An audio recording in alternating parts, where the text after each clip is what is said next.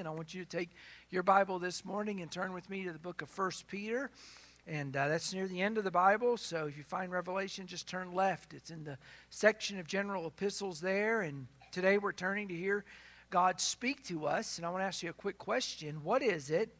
Why is our faith, our Christian faith, so foreign, so strange to the culture that we live in? We live in a post Christian culture in many ways and many have not heard or don't understand our faith. But when you consider the faiths of the world, what is it that makes the Christian faith and our God so unique? Our worldview is quite different from the world's view of life and things that are going on. Would you agree? We should be living quite differently each and every day, and our faith is strange. The first reason that that's true is because of this book right here the authority for your life and my life is different than the authority for people's lives around us. They don't understand how this book, which some think is antiquated, could still have relevance today. But it is. An eternal God has spoken, an eternal word, and it's relevant for everyone made in his image and, and every culture at every time and every place. And so this authority is strange to a lot of people. The way of salvation, what you and I believe the exclusivity of our faith that there's only one way to God. Jesus said He's the way, the truth, and the life. No one comes to the Father but by Him. And some people out there think that's strange that you and I would hold to that exclusivity, that there's only one path. But the reality is, is that we realize that that's what God's Word says. It doesn't matter what you and I believe, that's what Jesus said and God Himself said.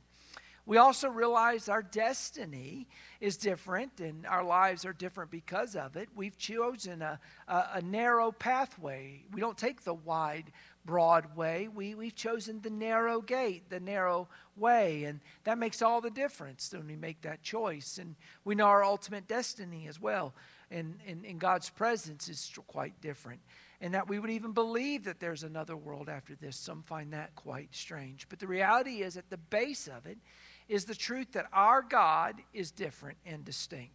If you go study religion down there at the college, or if you study it on your own, what you know is that of all the world faiths that are out there, you can divide them into one of two camps or one of two categories.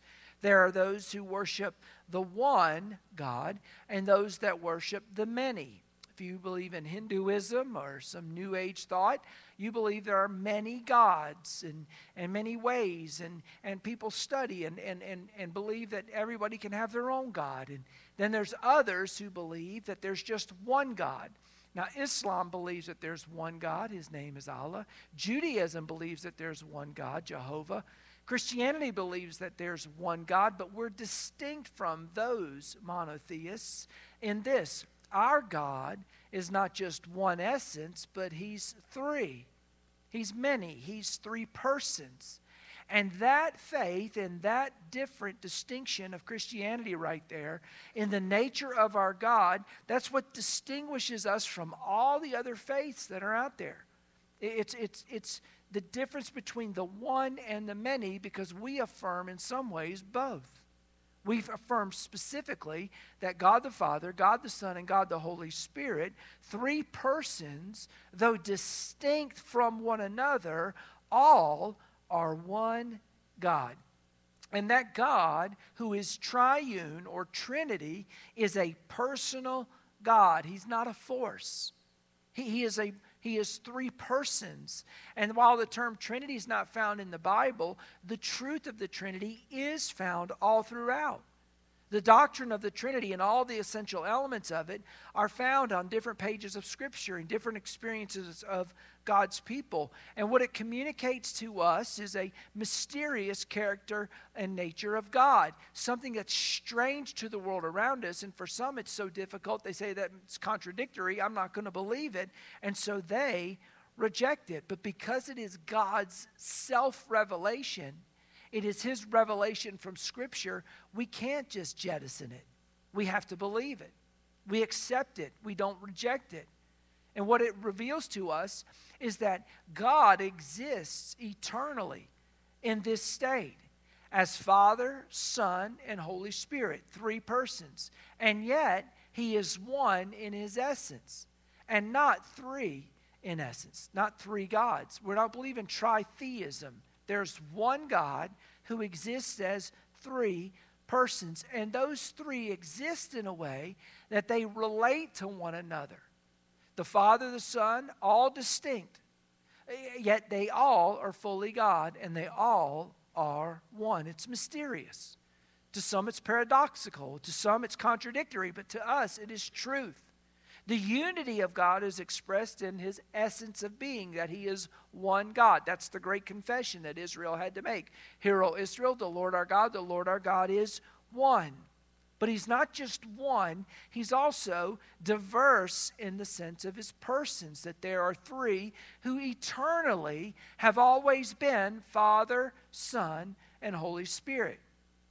Now, the implications for that are serious because you see, God, the God that we are made in His image, made us to have relationships, even when they're messy. He made us to relate to one another. God didn't design us to be lone rangers and navigate life. We're made for relationships. And one of the most beautiful relationships that we can experience here on earth is a reflection of the triune God where three persons are one, he gives us the opportunity to be a part of a relationship between a man and his bride where they leave and cleave and become one flesh, two persons. And it's a reflection in some ways of the Godhead who are three in one.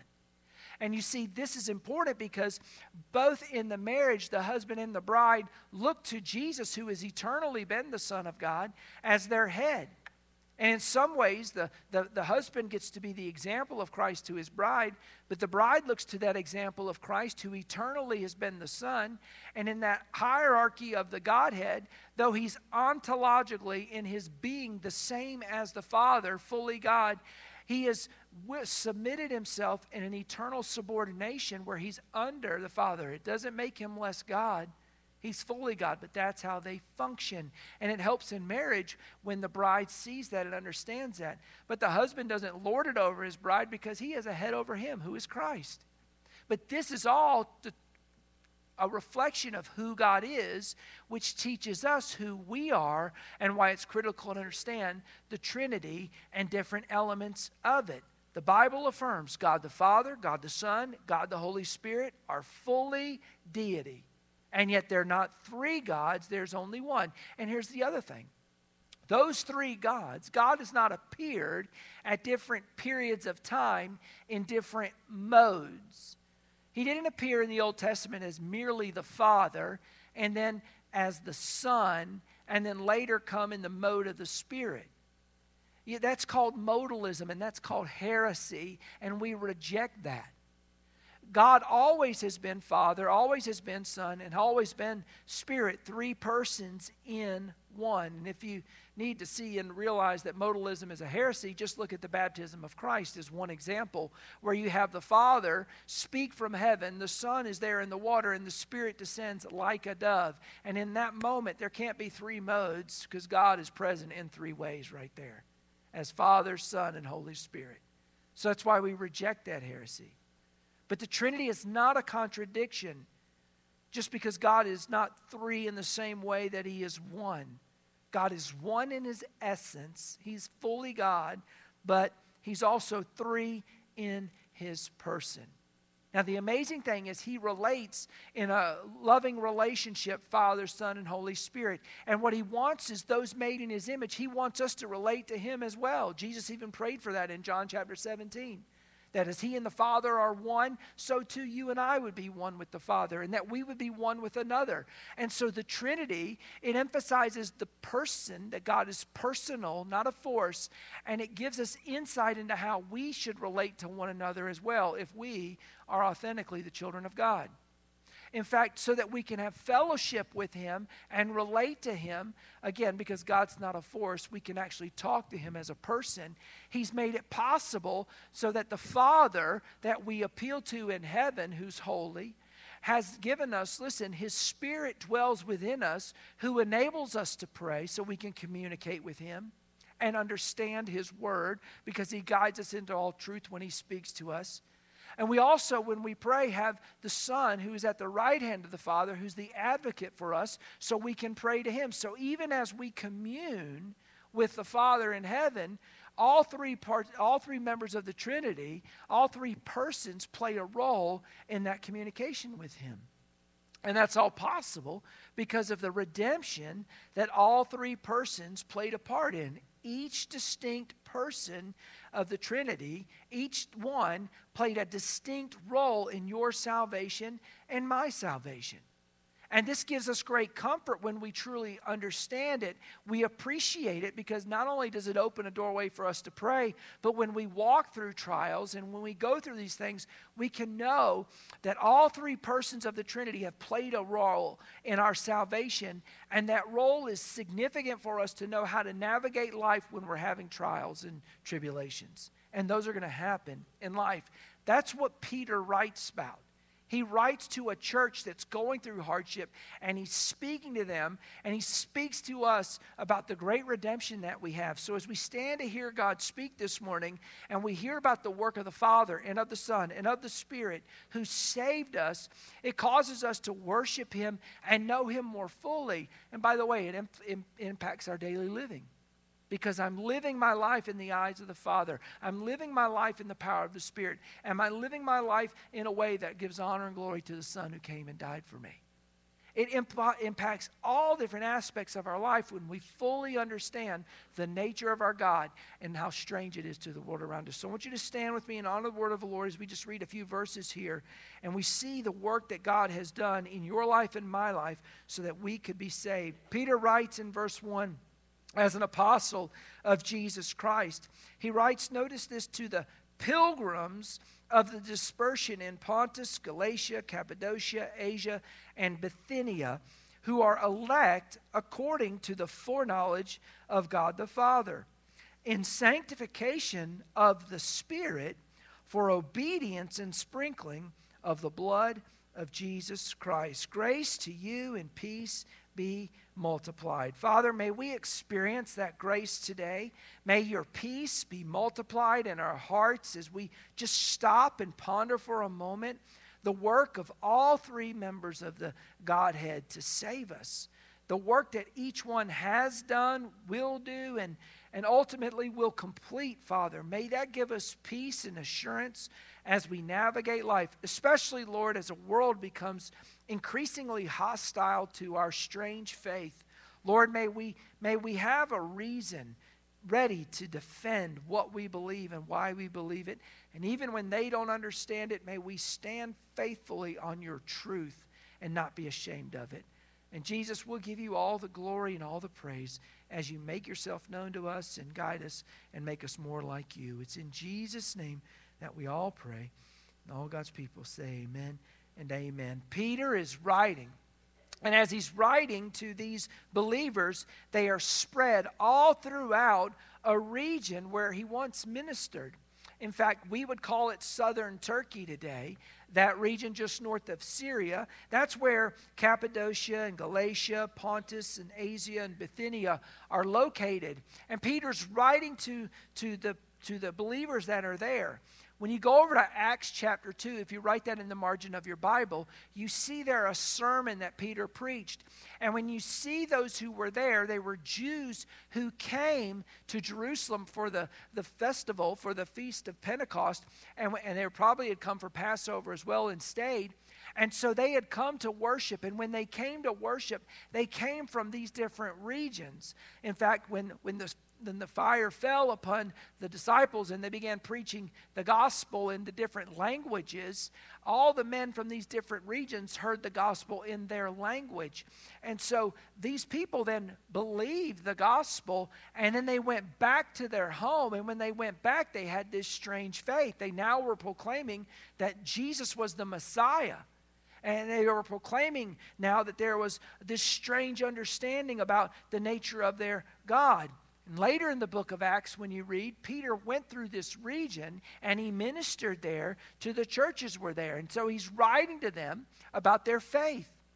And he's writing to them because their strange faith is causing them problems where they live. And it's not because of them, it's because the world doesn't embrace this strange faith.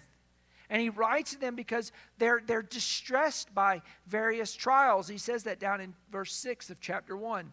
Over in chapter 2, he mentions in verse 10 and 11 that, that because of the way that they've been saved, their, their faith no longer, their faith is distinguished from their former manner of living, and, and no longer are they governed by their, the foreign lusts of the flesh. They've been saved from that, and they live differently.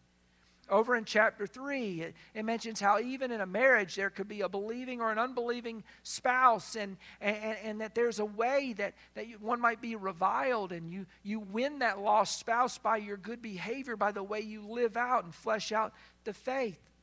In fact, over in chapter 4, verse 4 and verse 14, it mentions those who malign believers and because you no longer run with them. You know, when you and I come to, to, to be born again and have a new relationship with Christ, uh, be, to be, be now born again to live in a different way, we live differently than we did before.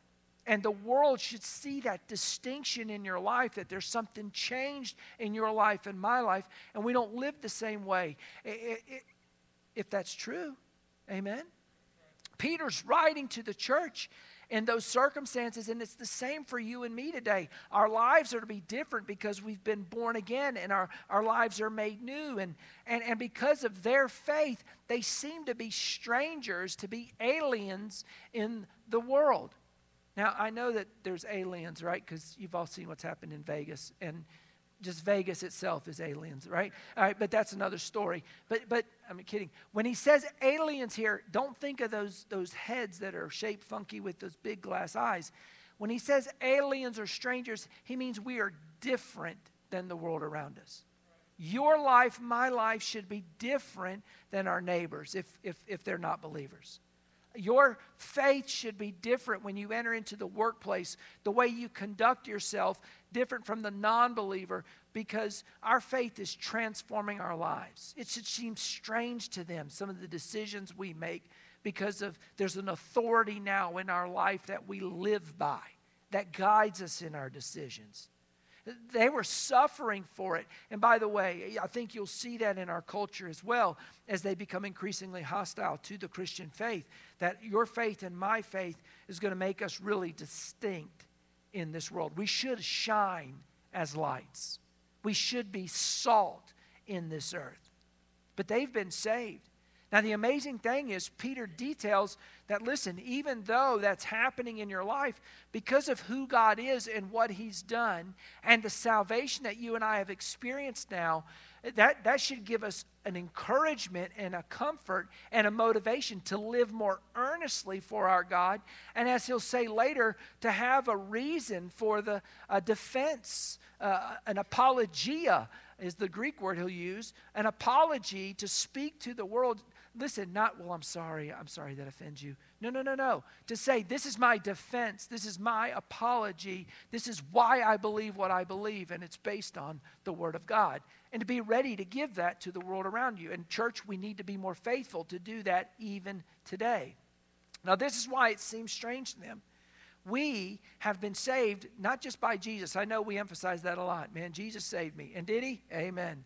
But do you realize the Father and the Spirit also played a role in that? All three persons in the Trinity play a part in your salvation and my salvation. Peter says, listen, church, you who are spread all over, you who are pilgrims, you who are strangers. By the way, this world's not our home, amen? Don't put your roots down here or hold on too tightly. If you hold on too tightly, listen, you'll love that stuff and you won't be willing to let go of it. Don't do that.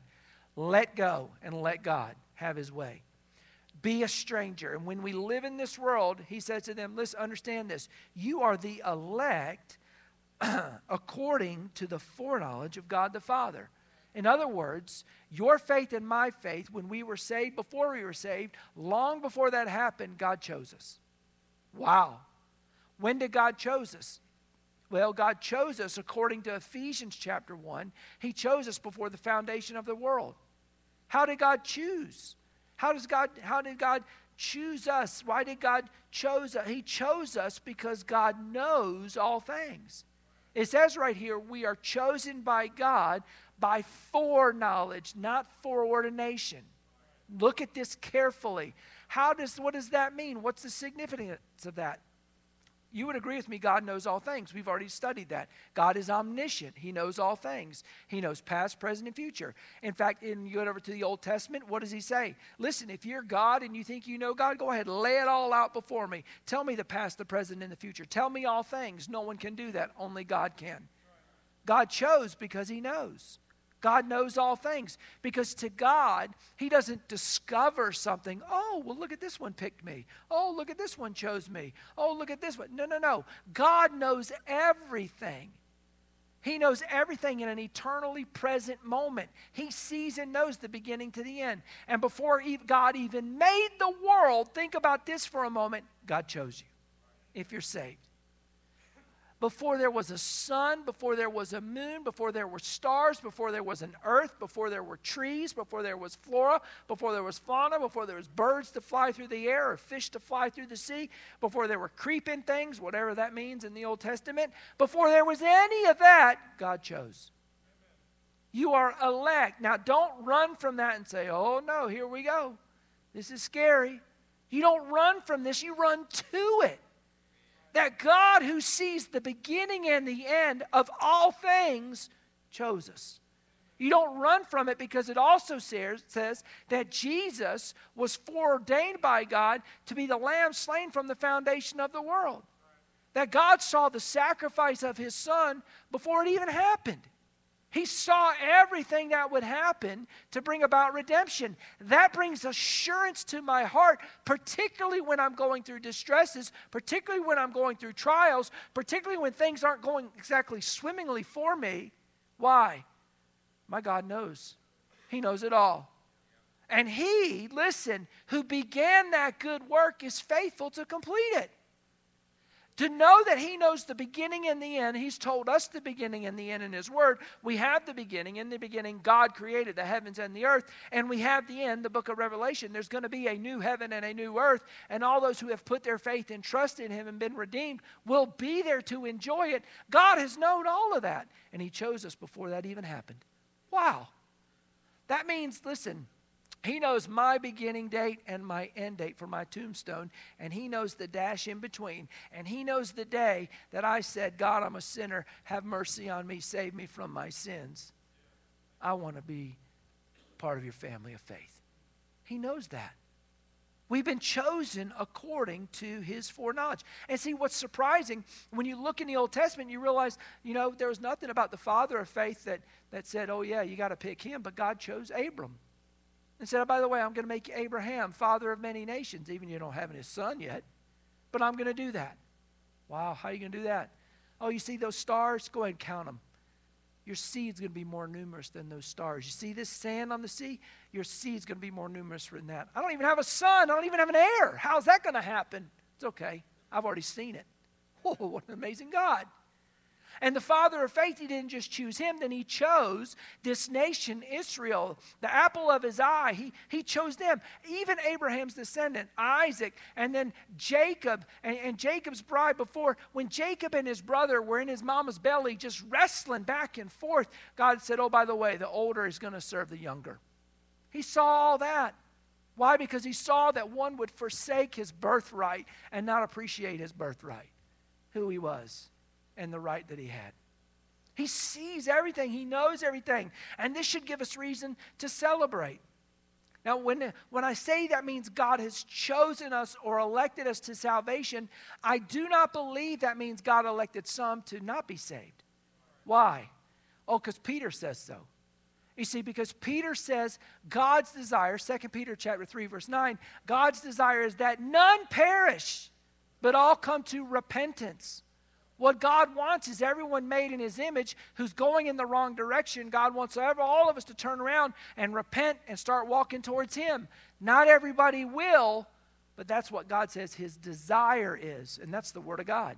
In fact, Jesus himself said hell wasn't made for man. Hell was made for the devil and his angels because they had made a decision, listen, in the throne room of God and had a revolt there. God doesn't want it, didn't make his image to be in hell. That's not what his, his desire was that his image would reflect his glory forever and ever. But he won't force anyone to do that. God ordains the means to be saved, but also the ends to be saved. And what God desires is that man choose Him. And we respond to His wooing, to His call. And whosoever will call in the name of the Lord shall be saved. The sovereign God gives man responsibility and doesn't lose his sovereignty in the process. It's pretty amazing. But what you discover is when you choose God, is you realize really there's none who seek God, there's none who turn aside after Him. What you realize is I chose Him, but before I chose Him, He chose me. I mean, it's baffling, y'all. And if your system of salvation can so conveniently have everything in there that you have to cut out portions of that to fix to, to make it work, then that system isn't really worth working. No. It's a mystery. You'll never fully understand the nature of who God is. And have a bigger God who's sovereign and can still give man free will to choose him, and for them to realize after they've chosen him, well, he chose me first. Pretty amazing. You say you're speaking out of both sides of your mouth. No, I'm just speaking biblically. Because it's affirmed all throughout the pages of Scripture, all those truths. But what I do is I have an assurance of this it's in his hands. Praise God. And this I know the God who began it's going to complete it. And this I know, he didn't force anyone to love him. But he shows them, I've loved you. And I invite you to come to my kingdom. Now, what's amazing is the Father makes the selection. He chooses us, and He chooses us that we would obey, to obey the gospel, that we would respond to the truth that He has demonstrated His love to us. And to make that happen, the Spirit plays a role. The Father chooses us actually before there's a foundation in the, of the world in the past, but then the Spirit of God plays a role in the present. And here's what the Spirit of God does the Spirit of God sets us apart. Notice it says that we are elect according to the foreknowledge of God the Father. Oh, by the way, in case you wanted, I, I just I just don't want to miss this out. Go over to Acts chapter 2 sometime and read Peter's sermon when he says that everything that happened about Jesus being crucified, being delivered up, being uh, placed in a tomb, being raised from the dead, all of that, God was sovereign over all of it. And after he preached that sermon, the men had to make a decision. They said, What do we do? he says, You got to make a choice. Here's what you do repent. But he didn't force anyone to do that. They made a choice at that moment because they were cut. And that's what every man has to make a choice with the light that comes to them. What will I do with the light God has given me? Because I'm responsible for that light. The Spirit plays a part in setting us apart. We are in sanctification of the Spirit set apart. That's what sanctification means. To be sanctified means you're set apart for a holy purpose. When you go over to the Old Testament and you read about the tabernacle or the temple, and you see there, God gave all these instructions to Moses and said, Oh, by the way, make all these bronze lavers and make these gold cups and, and make these lampstands and then set them apart. They're not for common use. You don't use them out, out in the community and then bring it into the house of the Lord. No, it's set apart for for service to the Lord, and, and it's got a holy purpose. In the same way, the God who elected us and selected us has set us apart and drawn our boundaries by the Spirit of God. And what the Spirit of God does is we're set apart and He cooperates with the Father to do the work of redemption in your life and my life. How does He do that? Well, according to John 14 and John 16, the Spirit of God, his responsibility is to bear witness to the truth. He inspired the writers of the Old Testament. That's later in chapter 1, specifically over in verse 10 and 11 when it mentions how the Spirit inspired the prophets to write the words that you and I read. But then later he says that the Spirit empowers those who preach the gospel. What does he do? He takes the word and he brings the word to you and to me, and then he takes that word and convicts us on the inside and says, by the way, you're convicted of sin. Not sins, plural, but sin specifically. And the sin specifically is this we have not believed. That's over in John. That's the work, what John, John 14, John 16, Jesus said, of the work of the Spirit. To convict the world of sin because they have not believed, righteousness that we don't possess, and judgment because the God of this world has been judged. That's what the Spirit is doing right now, working in people's lives. He may be working in your life this morning, and you may be realizing, you know what? I have not believed in Jesus Christ as my Lord and Savior, and I'm convicted. I know I need to do that.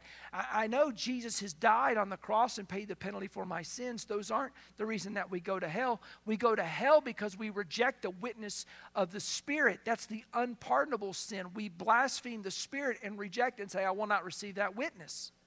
That's why a person goes to hell. And the Spirit of God is speaking, convicting us of truth, and then convincing us once we do believe this is the truth. Now, here's the way to go walk in this.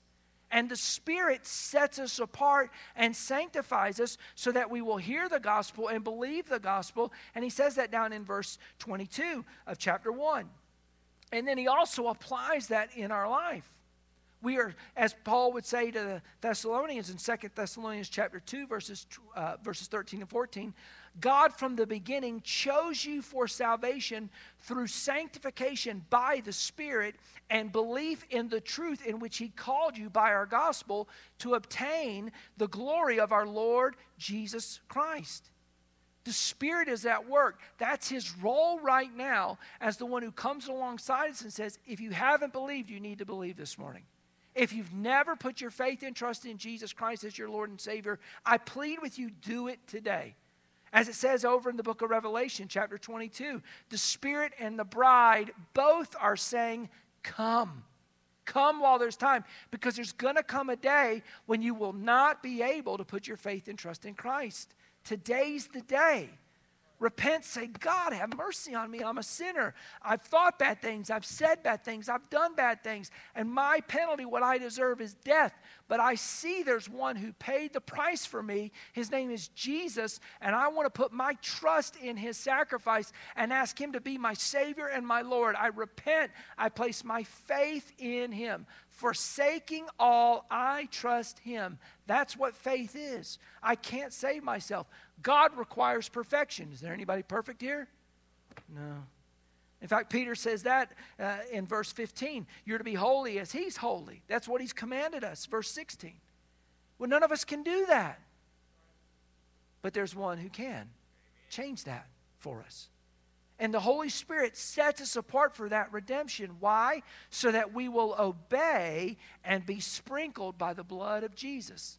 The Father selects, the Spirit sets apart, and Jesus is the one who saves us and sprinkles us with His blood so that we can be saved. Now, notice what he says here as he concludes this. All three persons are playing a role in your redemption, in my redemption. And so we celebrate that this morning. We are cleansed by the Son. As we obey him, obey the gospel, the blood of Christ is sprinkled on us. When you read in the Old Testament, what's fascinating, and these pictures are then found all throughout Peter's epistle, when God chose his people and made that choice, he said, Listen, Israel, you're going to be my people. Moses, he, he, he brought the, the requirements down and he read the requirements of the covenant that God had for him. And then he took a bull and he, he slaughtered that bull and they poured uh, some of the blood on the altar. And then they took some of the blood and he sprinkled it on the people and he threw it on them. And he said, These are the requirements God has, has made for to be a part of his covenant people. You know, amazing thing? When he did that, he said to them, You are a peculiar people. You're a treasure to me. You're a chosen people, a, a, royal priesthood. You're a holy nation. You're my own special people. And, and, the amazing thing is, when he said that in the book of Exodus, chapter 19, Peter says the same thing of the church that's now saved in chapter 2, verse 9. He, those same adjectives and nouns that describe the, the covenant people of God in the Old Testament, Peter says that's who we are now as the church. And we've been sprinkled with blood. What blood? The blood of a lamb that was slain. And we are the covenant people. That's why when we celebrate this Lord's Supper, when we celebrate that and we eat the bread, we drink the cup. And Jesus says, This cup is the blood of the new covenant written in my name, written in my blood. and that we're now the covenant people of God. We've been sprinkled in that way.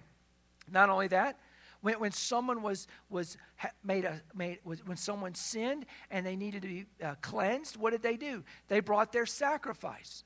And they brought their sacrifice, and the sacrifice was altered, offered. And as they did that, that, that there was blood that had to be shed. Why did blood have to be shed? Well, without the shedding of blood, there's no remission of sin. That's what the law required. And, and so a, a, bull or a goat or some pigeons were brought. Why? Why did they have to die? Well, the wages of sin is what? Death. Sin deserves death. But stop, really, stop. Could could a bull, could a goat, could some little pigeons, could those really take the place of sinful man? whose will rebels against God and says, I'm going to cross the boundary even though you say not to? Could that really be a sufficient sacrifice? No.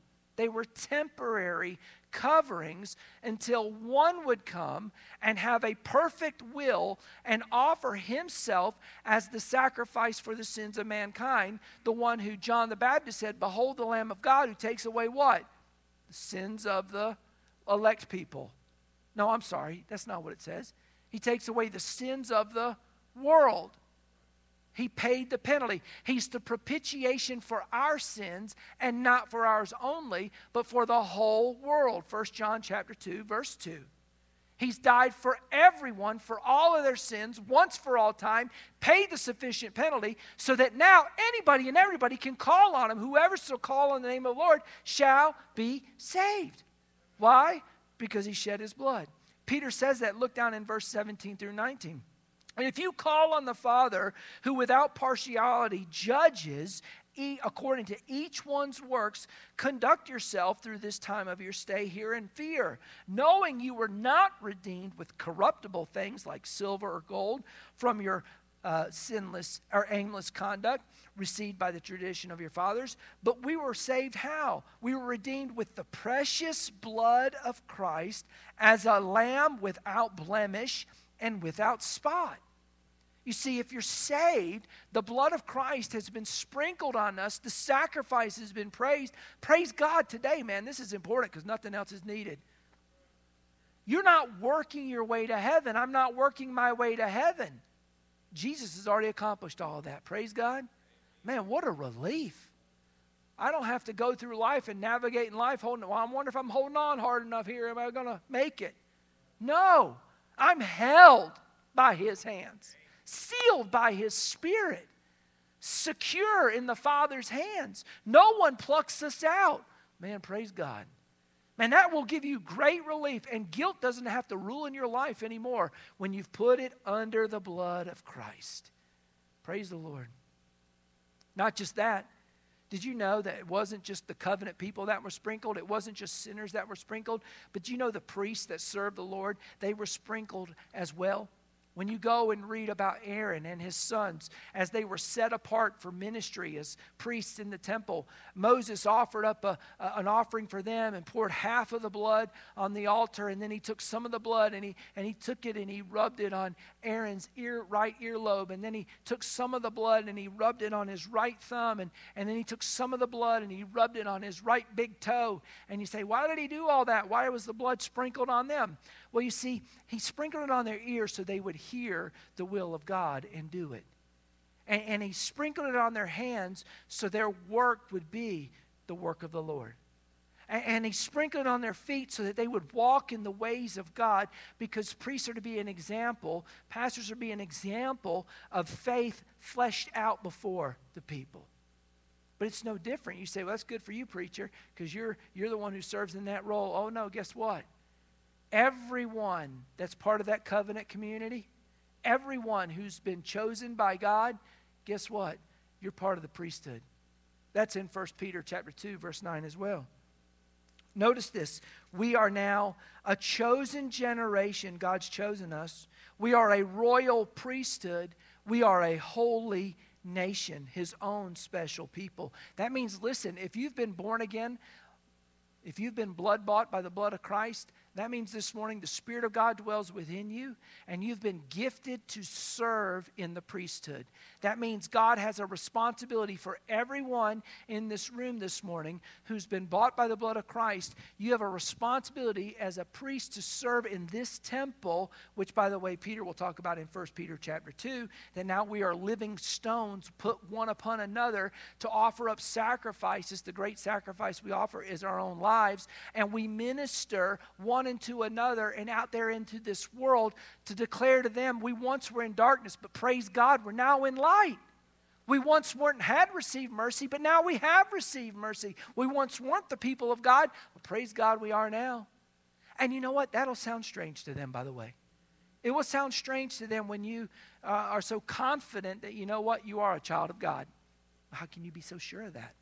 Oh, it's not based on my, my words it's based on His and what He said. It's not because of anything I've done, it's because everything Jesus has done. And you can live your life with confidence because of the work of the Son, the work of the Father in choosing you before the foundation of the world. Go ahead and tell them that at work tomorrow. Yeah, man, before there was even a world, God chose me. Dude, well, that sounds strange. Yeah, it's true. How do you know that? Is that your truth or someone else's truth? No, it's God's truth. Yeah, and it's true. Even if you don't like it. You see, you say these things, and in your life, if our life, my, your life, my life, because we've been sprinkled with our blood, and, and now we've been born again and we have new life, and you choose to live in a way different than the world, that will seem strange to them. And it should. Our life should be different because of our faith. And it's because of the work of the triune God, who He is and what He's done in our life.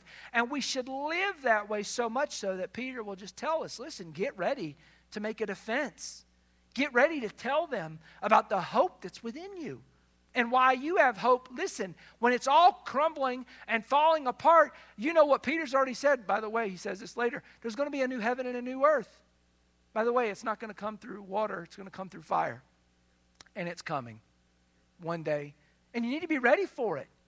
There, there needs to be an assurance in your heart this morning that, you know what? I have dealt with my sin. I have judged myself as God judged me, and I realize this I'm a sinner and I deserve the penalty of my sins, which is death. But I see Jesus who offered the sacrifice in my place, and I want to put my faith and trust in him. And if you've never done that, you can do that today. If the Spirit of God has convicted you and you're willing to obey the truth of the gospel, which says this confess Jesus is the Savior and the Lord and ask Him to be your Savior and Lord. The next step of obedience is to go through those waters and to be baptized and testify. Jesus died, was buried, and rose again. I've died to myself, and I now have newness of life in Christ. He's my Lord, my Master, and I'm ready to serve Him. And in all those who have attached themselves to Jesus, He's their new head, the Lord of their life, they attach themselves to a local body of believers. It doesn't make sense to say, well, I'm attached to the head, but I'm not attached to a body. Every body has a head, and every head has a body. And if they don't have the other part, then it's dead. The local body of believers is the local church. You become a part of it and you begin to minister within that community because you're gifted to minister there. You've been graced by God and you embrace that opportunity to grace others. And all along the way, guess what? We're strangers, y'all. We're strangers in this land and we should be living like it. Is your life, my life, distinct? Is it different? Does the world know? Do they know what you and I believe? Have we even communicated to them? To your teammates, to your classmates, to, to your neighbors, to your coworkers? Do they understand who it is we believe in and what He has done for us? Here's the amazing thing as we navigate life just like these pilgrims, we can know with assurance our steps are secure each day as we walk one step closer to His throne, one step closer to all that He's prepared for us. one day we're going to see it and realize it, and what a day that will be.